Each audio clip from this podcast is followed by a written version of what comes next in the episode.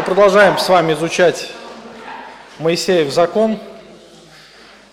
Я напомню, что Бог дал этот народ, э, закон народу израильскому, и он открывает совершенство Бога, он открывает божественный характер, он открывает божественную справедливость. И это был совершенный закон, который регулировал все области жизни человека, как в отношениях с людьми, так и с Богом. И мы с вами уже прошли очень много а, мест, а, выдержек из закона, то есть идем по порядку. То, что касается и морального, а, моральных качеств, морального поведения, также отношения между людьми. Давайте будем продолжать изучение 28 стиха. Сегодня мы с вами разберем несколько стихов. Итак, судей не злословь и начальника, а в народе твоем не поноси.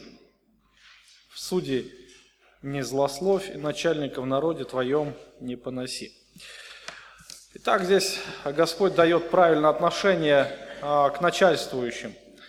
И судьи земли – это Божьи ставленники, которые должны были вершить правосудие, которые должны были а, вершить справедливость здесь на земле. И по сути а, это был божественный представитель, который должен был являть характер Божий в народе Божьем. А, Господь, интересно, употребляет вот это сочетание судей вместо слова судья, он употребляет слово Элохим, еврейское слово, которое обозначает Бог.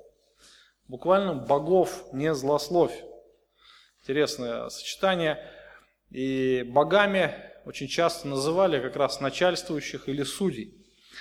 И можно провести как раз параллель с десятью заповедями, с десятью заповедями в том, что нельзя было поносить Бога, нельзя было злословить родителей, и за это следовало определенное наказание. Судья а, имел в своих руках а, власть, власть вершить правосудие над людьми. Он мог помиловать, он мог осудить. И он является, как бы, являет э, прообраз Божий на земле, то есть который управляет всеми землей, который вершит правосудие, который управляет всем миром. То есть как Бог захочет, так и будет. Поэтому, когда речь шла, заходила о судьях, их нельзя было э, злословить. Их нельзя было злословить. И, конечно, конечно, когда судья э, решал какой-то спор, то любой спор, он ну, означал, что будет вынесено решение в чью-то пользу, согласитесь, да? И обиженная сторона, она может, а, как бы сказать, быть не согласна с решением судьи. И, конечно же, конечно, на протяжении всей истории существования Земли всегда к судьям ну, высказывалось недовольство, да, всегда. Возьмите любую ситуацию, любую тяжбу, и всегда судья будет виноват. И в народе Божьем, в народе Божьем запрещалось оспаривать решение судьи и запрещалось злословить и проклинать. Буквально злословить, это значит э, выносить проклятие. То есть, э, когда судья выносил какой-то приговор, запрещалось, ну так, вслед ему, да, так, или в сердце, или устами сказать, да будь ты проклят, да пошел ты подальше, да будут у тебя дети там, э, калеки там и так далее, и тому подобное. То есть у человека хватает фантазии, э, чтобы вынести проклятие, начиная родителей, потомков, начиная имущество, пусть у тебя там все сгорит, пусть у тебя это будет, а пусть у тебя там саранча все поживет, все твои урожаи и так далее и тому подобное, да? То есть и Бог удивительным образом здесь а, наложил запрет. И самое что интересно, судья должен был быть готов, если а, его избирали на роль судьи в народе, он должен был быть готов тому, что в его адрес посыпется проклятие. И он не должен смущаться этих проклятий. То есть, если он действует справедливо, если он действует по совести, то не нужно было ему смущаться. И к судьям предъявляли определенные требования. И самое главное требование – это святость жизни, это справедливость Божья, чтобы присутствовала в его жизни. То есть он являлся представителем власти, и он должен быть одним из самых непорочных людей в народе, чтобы никто не мог а, в его адрес сказать что-то. И, конечно же, когда он рассматривал дела, а, справедливость должно быть главное качество. А, очень много критериев мы находим в Священном Писании в отношении судей, чтобы они не боялись людей, боялись Бога, чтобы они не брали взятки, потому что взятка, она всегда располагает сердце человека к тому, кто ее дал. Чтобы они также не любили подарки. Э, читал э, еврейские предания, там раввины описывают разные ситуации с их судейской практики. Вот, и видно, что эти люди имеют страх Господень. То есть они э, хотят выглядеть как, вот есть такая статуя Фемиды, да, Фемида. В чем ее прелесть? этой статуи, кто знает? У нее завязаны глаза. И она держит весы правосудия в своих руках. То есть она не видит, кто прав, кто виноват, богатый, бедный, а, знатный, а, простолюдин. То есть это а, судья не должен видеть никого, он должен видеть только одно – справедливость. И как раз судьи, они должны были являть характер Божий. То есть это были ну, своего рода боги в народе, да, боги в народе. Так Бог их и прозвал, э, боги, если буквально переводить э, с древнееврейского. То есть это представитель Божий, так сказать, на земле, который должен был вершить божественное правосудие. И в Писании мы также находим очень много предписаний э, для народа, чтобы народ также был справедлив, и чтобы во время а, определенных суждений, чтобы судьи не смотрели на, ли, на лица, потому что суд говорит, это дело Божье. Судьи должны были это хорошо понимать, и народ тоже должен понимать, что Бог, Он ревнует за справедливость. Также а, Бог запретил поносить начальствующих. То есть начальники в народе Божьем, они занимались управлением, то есть они а, вели народ Божий по путям, которые Господь предначертал. Они принимали на себя ответственность э, принимать те или иные решения. И начальники в народе Божьем избирались с одобрения Божьего. Э, когда происходило э, то, что приносили начальствующих, то это значило, что поносили самого Бога. То есть помните, 70 старейшин тоже а, когда в народе израильском избирали. Потом десятники, сотники, тысячники, десятитысячники и так далее. То есть все это было по Божьему водительству, и начальник должен был опять же представлять интересы Божьи. Он должен быть справедливым, он должен быть богобоязнен. И когда злословили начальника или поносили начальников – а, злословили судьи, это значит а, равносильно, что хулить самого Бога.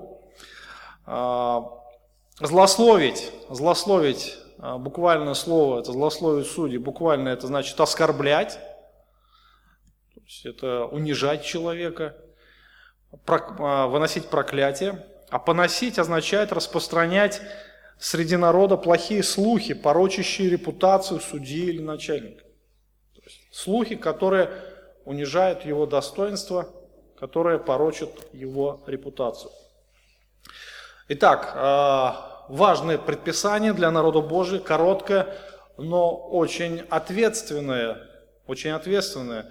К начальникам должно быть особое положение, то есть особое отношение, уважение и почитание. Почему? Потому что это ставленники Божьи. Я здесь э, не стал расписывать применение, применение этой заповеди, оно действует и сегодня в Новом Завете э, по отношению к гражданской власти, по отношению к тому, чтобы мы должны также почитать гражданскую власть, покоряться гражданской власти, послание к римлянам, 13 глава. И также почитать духовную власть, то есть то, что мы говорим о церкви, это тоже очень серьезное а, предостережение мы находим в Новом Завете, как относиться к служителям, к пастырям и так далее. Итак, а, вопрос может возникнуть следующий. А что делать, если начальник не прав? Или судья не прав, или пастор не прав, или еще кто-то не прав, да? Что делать? Как вы думаете? Как в армии написано, командир всегда прав. Статья номер один, да? Статья номер два. Что делать, если командир не прав? Смотри пункт один, да? Ну, конечно же, это юмор. А, но здесь а, я думаю, что а, Писание не говорит о том, что мы не можем обличать. Мы не можем говорить, что он не прав. То есть здесь должно быть э, уважение. То есть не путать злословие с обличением. Злословие и проклятие – это совершенно, совершенно иное по духу, по духу, да, э, иное совершенно, чем обличение. Обличение, оно всегда имеет в мотивации любовь и уважение. Проклятие и злословие, оно имеет ненависть. То есть, когда начальствующий судья не прав, то следует обличать. И в Новом Завете мы находим, мы находим а, наставление в Матфея 18 главе, в Левитам 19 главе. Это Ветхий Завет. Обличать судей не запрещено, напротив, обличение способствует их исправлению и помогает не оказываться виновными, виновными а, в преступлениях, виновными в пролитии крови. Мы видим, а, как, например, пророк Нафан обличал царя Давида, помните, да? Это не значит, что а, Нафан ненавидел Давида, наоборот, наоборот, любил. Мы знаем, как пророки обличали царей, в Библии очень много примеров, так же, как обличали пророков, которые вели себя неподобающим образом. То есть Ветхий Завет имеет достаточно примеров тому, чтобы обличать. Итак, заповедь э, не поносить, не злословить судей и также не поносить начальствующих. Это, наверное, актуально было во все времена, это актуально и сегодня, как по отношению к гражданскому правительству, но я имею в виду верующих, да, так по отношению и церкви, к духовному руководству. Следующая а, заповедь, которую здесь мы имеем, предписание, 29 а, стих, это то, что относится а, к Богу, да, отношение человека к Богу. «Немедли приносить мне начатки от гумна твоего и от точила твоего. Отдавай мне первенца из сынов твоих, тоже делай с валом твоим, с овцой твоей, семь дней пусть они будут при матери своей, а восьмой день отдавай их мне. И будете у меня людьми святыми. Итак, а, здесь то, что касается приношения, то, что касается материального служения а, Богу. И все, что здесь Бог перечисляет, должно приноситься Израилем как благодарность Богу за все его милости и благодеяния. То есть мы видим, что здесь все самое лучшее, первородное, начатки урожая должно быть принесено э, Господу. То есть это самое лучшее. То, что касается, например, первенцев Израиля, это начатки силы, как говорит Священное Писание. Это лучшее из потомства. Первородное, а, первородный сын, а, первородство, а, оно, первородство, имеет определенные привилегии. Помните книги «Бытие», там борьба за первородство была. Мы с вами говорили уже, какую привилегию имеют первородные, первородные в семье, первенец. Первородство несет в себе следующую привилегию. То есть он, во-первых, является главой рода после отца. Когда отец умирает, первородный становится главой рода. Так, да? Потом он получает две трети наследства своих родителей, а следующая треть делится между всеми остальными наследниками. То есть он им представляет, представляет весь род, то есть он как глава да, в будущем. Вот. И это в самом начале первородный должен быть отдан Господу. А, то же самое касается начатков урожая.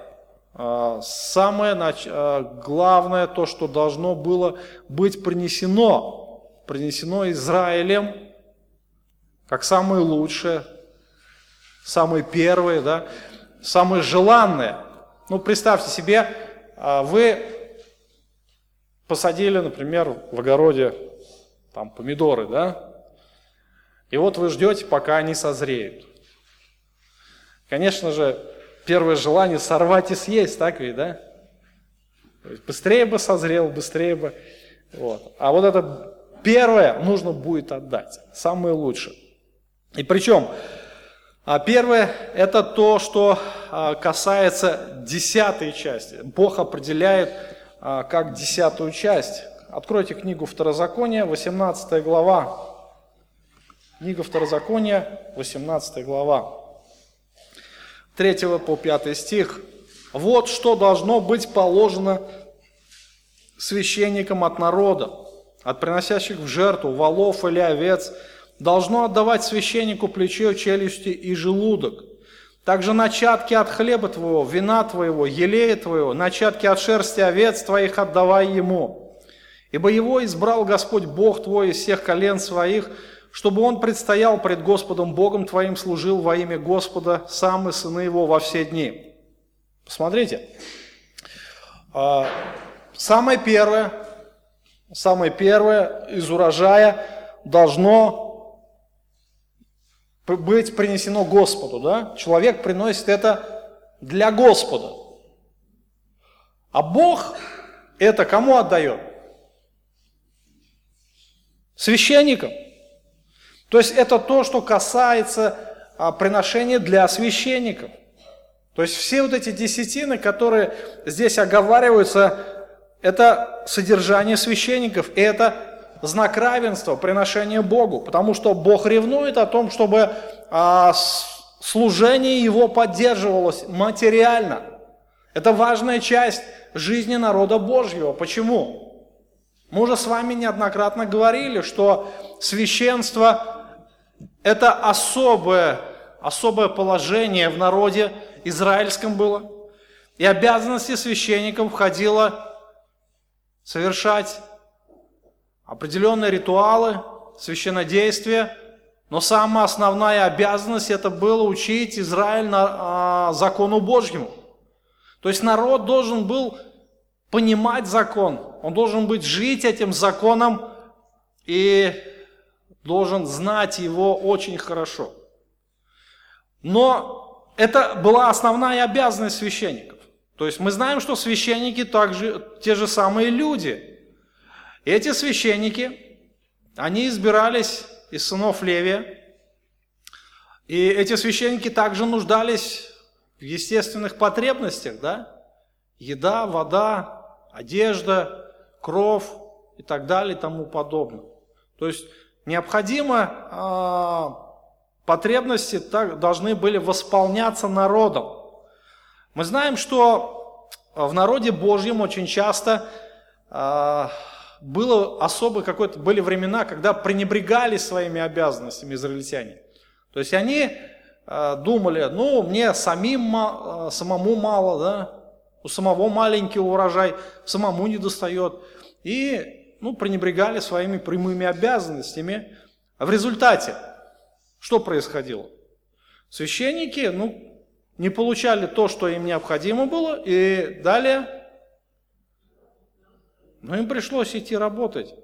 Им приходилось идти работать. Какой результат? Они перестали учить. То есть они ну, также начали а, не то что пренебрегать своими прямыми обязанностями, просто у них не было на это время. И в итоге, в итоге а, народ, народ потихонечку, помаленечку впадал в невежество, они забывали закон Бога, начинали поступать как язычники, иногда даже хуже язычников, и в результате они получали проклятие от Бога. Не урожай, это в первую очередь, потом э, нашествие врагов, в конечном итоге э, голод, рабство на многие годы. Это все последствия. Об этом мы также с вами говорили. И чтобы этого не было, посмотрите э, внимательно на текст, на наш текст. Здесь Господь говорит следующее. Первое слово, 29 стих, посмотрите. Какое слово? Немедли. Не задерживай, буквально, не задерживай. Почему? Потому что священники тоже люди, и они тоже хотят кушать. То есть неважно, какие у тебя причины, не медли. Иногда человек медлил или забывал, может быть, пренебрегал обязанностями приносить первые плоды. Посмотрите, от гумна. В гумне что было? Пшеницу вымолачивали, да, то есть хлеб. Точило это что? Вино. Вино топтали, да, вточили. А, то есть это буквально человек не отдавал Богу то, что ему принадлежало, Божье, да, Богу отдай Божье. В результате человек рисковал вообще остаться вообще без урожая. Вообще без урожая. Это риск. То есть первые а, приношения, начатки, это самое лучшее должно было быть отдано Господу. И если человек этого не делал, значит он пренебрегал самим Богом, и Бог мог его просто наказать. Или послать засуху, или же послать врагов, или послать пожар, или послать саранчу, да что угодно мог послать. И в итоге, в итоге он мог остаться э, вообще без урожая. Это то, что касается приношения, приношения от гумна и от точила. Здесь далее мы читаем, чтобы э, израильтяне давали первенцев и сынов своих. Здесь не идет речь о жертвоприношении. Здесь речь идет о посвящении на служение Господу. А помните, когда а, Бог выводил израильский народ из Египта, что там произошло в последнюю ночь? А, вспоминайте. То есть это а, то, что заложило как бы начало для освобождения Израиля. То, что стало началом летоисчисления Израиля, начало истории Израиля. Это пасхальный агнец, помните, да? Это Пасха Господня. То есть, э, что там было? Бог послал 10 э, казни на Египет, и последняя казнь, она касалась египетских первенцев. Не только египетских, она касалась, должна была коснуться израильских первенцев, но Бог выкупил израильских первенцев. То есть Он заплатил за них цену жизни пасхального агнца. Пасхальный агнец должен быть, был быть умершвлен, и его кровлю должны были помазать косяки дверей. И когда ангел-губитель проходил мимо, он видел кровь, он видел, что здесь произведено жертвоприношение, что за жизнь первенцев пролилась чужая кровь, он проходил мимо, Пасха, буквально Песах, прохожу мимо. И потом Бог говорит, первенцы, я их выкупил себе, они мои. Все первородное принадлежит мне. После, после э, все первенцы будут заменены на одно колено из 12 колен израильских колено Левия, колено священническое. И левиты, священники, они должны а, будут служить при храме. Они должны будут совершать а, все вот эти священные действия. И поэтому а, Господь говорит, что немедли, да, отдать первенца. А, интересно здесь, дальше Господь говорит, тоже сделай с валом, с овцою, семь дней они пусть будут при матери твоей, восьмой день отдай их мне. Семь дней. А, то же самое касается, наверное, человека. То есть семь дней после рождения младенец мужского пола должен находиться при матери, а потом должен быть посвящен Господу. Э, каждый еврей должен быть обрезан на восьмой день. Что значит семь дней? Почему семь дней? Почему не пять? Ну, может быть мироздание, может быть не мироздание, я не знаю, честно скажу. Почему Бог сказал семь дней? То есть Он не дал э, ответа. Мы можем, конечно, сейчас тут размышлять, семь дней это печать совершенства, это семь дней Бог творил, там вернее, 6 творил, на седьмой почил, это совершенное число и так далее. Мы не знаем, почему так. То есть в Писании нигде не написано. То есть на восьмой день а, это положено было принести, на восьмой день положено а, принести как животных первородных, так и людей. Да? Каждый израильтянин должен был быть обрезан. Что такое обрезание, вспоминайте, по, по книге Бытия? Это печать. Какая печать? Или знак принадлежности к народу Божьему. То есть ребенок становился частью народа Божьего. И дальше посмотрите. «И будете у меня людьми святыми». Людьми святыми. То есть благодаря исполнению этих требований, обеспечивающих возможность совершать священное действие а, Богу в храме, Израиль имел возможность стать святым народом. То есть буквально а, вы будете освящены, вы будете отделены, вы будете очищены кровью, у вас будут жертвоприношения, да, у вас будут священники, у вас все будет а, для того, чтобы быть моим народом. У вас будут все средства, необходимые для совершения священного действия. Итак, а, Бог отделяет свой народ от других языческих народов. И он говорит, вы мой народ, вы будете у меня людьми святыми, буквально отделенными. Я освящу вас, и вы будете моим народом. И я буду вашим Богом. Итак, еще одно предписание, последняя фраза, которая записана а, здесь в этом месте. «Растерзанного зверем в поле не ешьте, псам его бросайте». Итак, растерзанное а, в поле зверем. То есть очень часто случалось так, что волк или лев или еще какое другое хищное животное а, выкрадывало овцу из стада или вала или еще какое-либо другое домашнее животное и просто его растерзало. Да? И Бог запретил вкушать пищу, ну, вероятнее всего, что здесь подразумевается, что любое растерзанное животное, оно не обескровлено. Мы знаем, что в Ветхом Завете Бог определил, что жизнь животных в крови находится, да? душа животных в крови, поэтому крови не ешьте. И израильтянин не должен был употреблять кровяную пищу. То есть отсюда запрет на употребление в пищу мяса растерзанного. То есть такое повеление Божие. Переходим к изучению 23 главы. Следующее. «Не внимай пустому слуху, не давай руки твоей нечестивому, чтобы быть свидетелем неправды. Не следуй за большинством на зло и не решай тяжбы, отступая по большинству от неправды. И бедному не потворствуй в тяжбе его». Скорее всего, здесь все эти предписания, которые мы сейчас прочитали,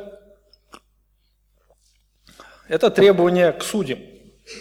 К судьям, ну и также э, к рядовым израильтянам, которые, может быть, э, принимают участие в судебной тяжбе.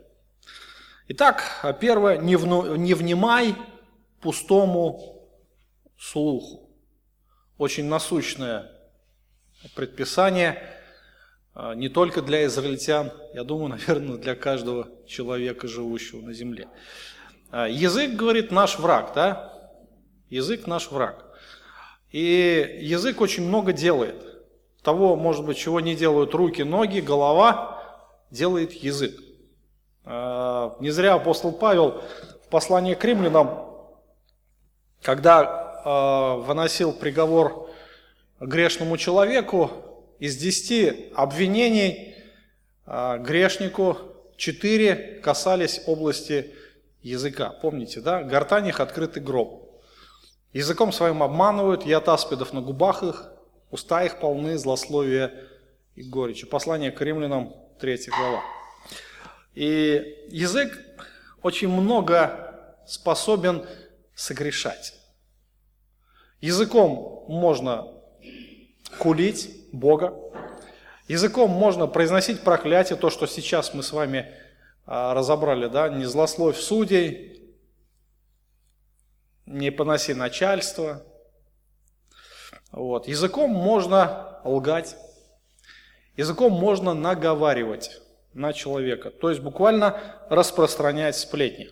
Сплетни – это один из тяжких грехов, которые совершаются языком. А, здесь это буквально а, первая фраза 23 стиха, 1 стиха, 23 главы 1 стиха, не внимая пустому слуху, буквально, если ну, в простонародье перевести, не внимай сплетням, не слушай сплетни. Потому что сплетни, они производят очень а, много последствий. Как в сердце человека, они начинают настраивать одного человека против другого, делают врагами, так и самому э, человеку, на кого э, направлена эта сплетня. Пустой слух – это просто слух, какой-нибудь рассказ, история, которой ты не имел чести участвовать лично, потому не можешь этот слух ни подтвердить, ни опровергнуть. Этот слух для тебя пустой, не основан на твоих убеждениях. То есть это просто чей-то рассказ – это просто какая-то байка, это просто сплетни. То есть не внимай. То есть если ты слышишь, то есть каждый еврей должен это очень хорошо для себя был уяснить, если он слышит какую-то информацию о своем ближнем, и эта информация пустая, как он должен был поступить? Простое увещевание – не внимай, не принимай, не соглашайся – не слушай. Еще много-много можно привести разных синонимов. Это то, что касается, наверное, а, тех людей, которые любят слушать всякую чепуху, а, ну и также, возможно, а, относительно тех, кто, может быть, любит ее распространять. Но это стоит задуматься над этим. Итак, не внимай сплетням, не слушай сплетни. Когда ты слышишь сплетни, отворачивай слух, иначе, иначе будут проблемы. А следующее продолжение данного наставления – не давай руки твоей нечестивому, чтобы быть свидетелем неправды. Что значит дать руку? Протянуть руку значит э, дать одобрение. Руку нечестивым не просто не давать, а не давать именно в случае, когда нечестивый настаивает на неправде – или же, например, смотрите, а, не внимай пустому слуху, продолжение, и не давай руки твоему нечестивому. То есть буквально, когда кто-то распространяет сплетни, и ты протягиваешь руку, руку свою для того, чтобы одобрить или внять, то буквально ты становишься соучастником этого греха. Бог говорит, не соглашайся с этим. И не будь свидетелем неправды. Что значит быть свидетелем? Что значит быть свидетелем? Ну, сразу свидетель, это значит, опять же, речь идет о каком-то суде, да? А, рассматривается какая-то ситуация, вызывают свидетелей. Свидетель, что ты знаешь об этой ситуации. Свидетель говорит, ну я знаю, мне вот бабка Маня сказала, он пошел, сделал то-то и то-то, да? Это свидетель? Почему?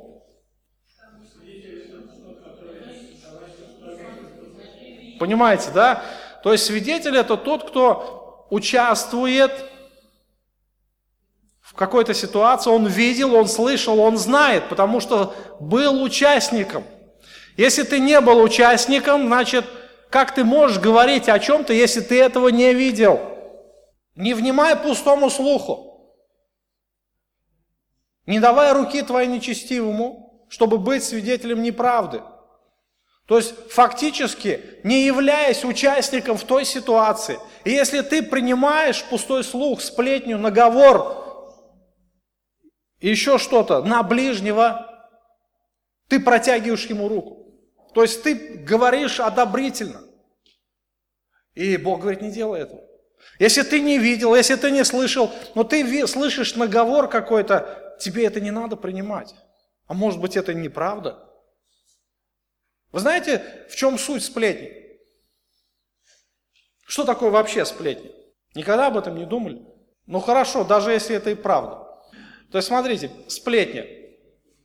Во-первых, во-первых, а, сплетня – это клевета, ложь, да?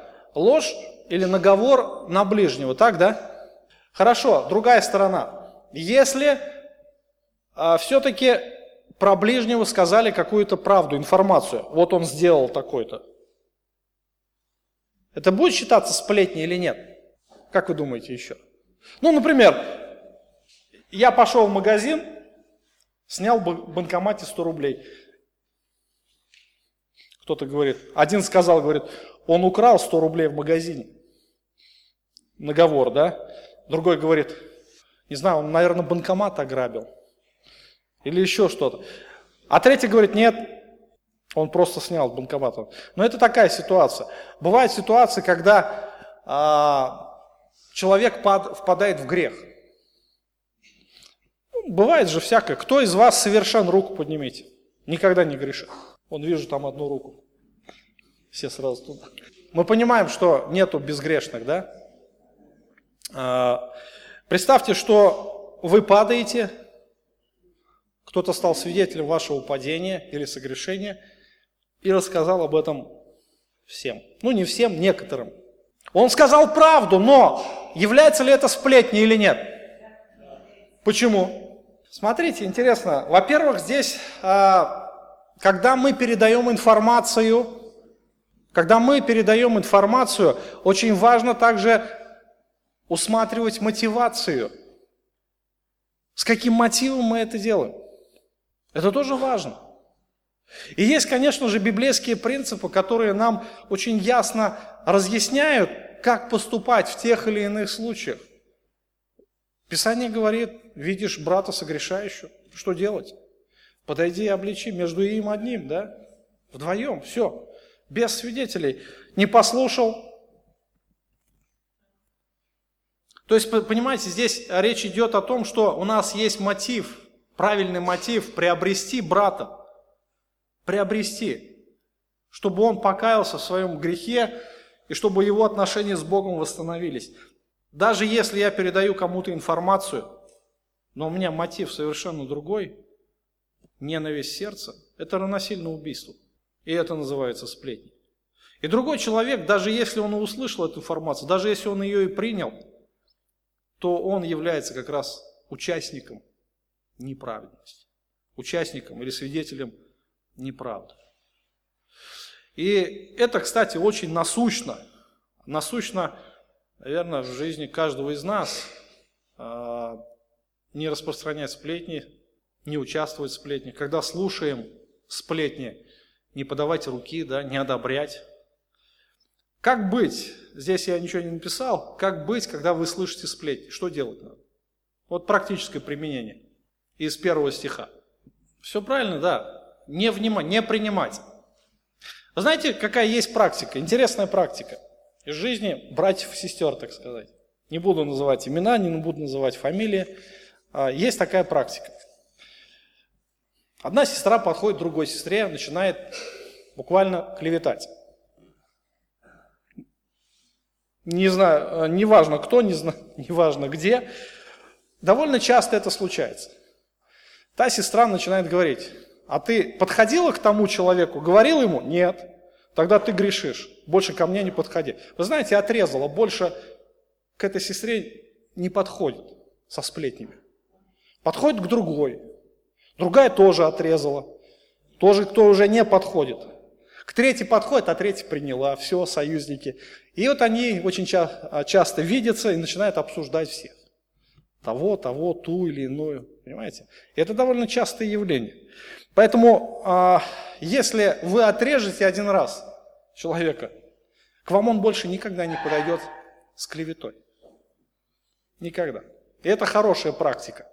Не, пусто, а, не внимай пустому слуху и не давай руки твоей нечестивому, чтобы быть свидетелем неправды. Следующее наставление, следующее наставление. Не следуй за большинством на зло и не решай тяжбы, отступая по большинству от правды. Вот здесь, а, наверное, предписание Наверное, не только судьям, да, но в основном это для судей касается, но это, наверное, отношение к каждому. Не следуй за большинством на зло. Вообще человек, человек так устроен, что он способен внимать большинству. В, каждом, ну, в большинстве людей есть такое стадное чувство. Даже когда, даже когда человек знает, что существует определенная неправда, ему трудно принять решение правильное. Почему? Потому что все против будут. Все будут против.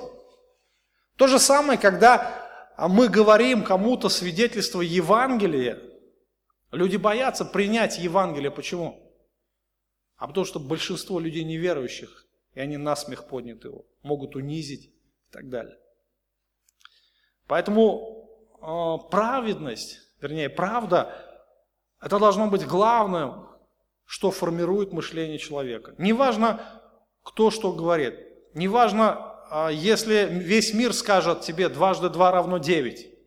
Ты же знаешь, что это неправда.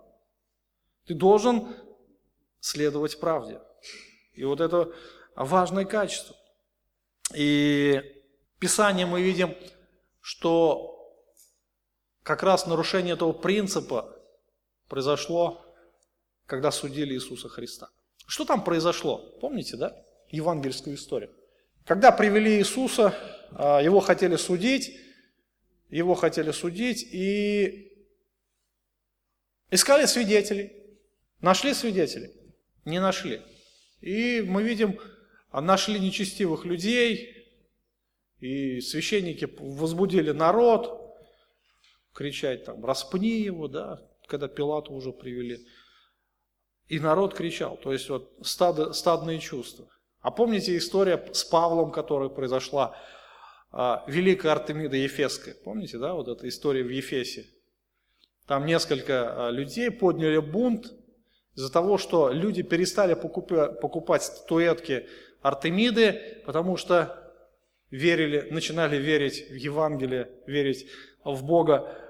И, конечно же, их бизнес пришел в упадок. В результате это их возмутило, они подняли мятеж, и к ним присоединилась огромная толпа. Два часа они кричали «Великая Артемида Ефесская». Люди собрались, а никто ничего не понял, что происходит. Все кричат, и мы будем кричать «Великая Артемида Ефесская». Два часа. Вот кричали, кричали, а потом, а зачем кричать? Кто. Зачем кричить-то? Ну вот никто ничего не понял. Почему? Да, стадные чувства. Это то, наверное, что может двигать и нами а, в принятии каких-либо решений. Бог говорит, не следуй за большинством на зло. Следующее, не решай тяжбы, отступая по большинству от правды. Вот здесь тоже а, наставление, наверное, а, больше к судьям относится, когда они разрешают какой-то спор и следует принять решение. Очень сложно принять решение, решение, когда большинство начинает на тебя давить, особенно когда это влиятельные люди. Начинают тебя а, заставлять принять решение, которое им выгодно. Но это неправда. А Бог говорит, суд – дело Божье. Принимай решение, несмотря на большинство, несмотря на положение, неважно, главное – справедливость, главное – правда. Третий стих. А, «Бедному не потворствуй в тяжбе его». Бедному не потворствуй в тяжбе его. Вот здесь тоже интересное такое наставление а, от Господа. То есть, когда приходит бедный, нищий, в лохмотьях, жалкий, несчастный, это может вызвать жалость. Посмотрите, треть, а, второй стих, речь идет о большинстве. Здесь речь идет о том, что жалость может повлиять на принятие решения. Жалость, то есть жалкое положение.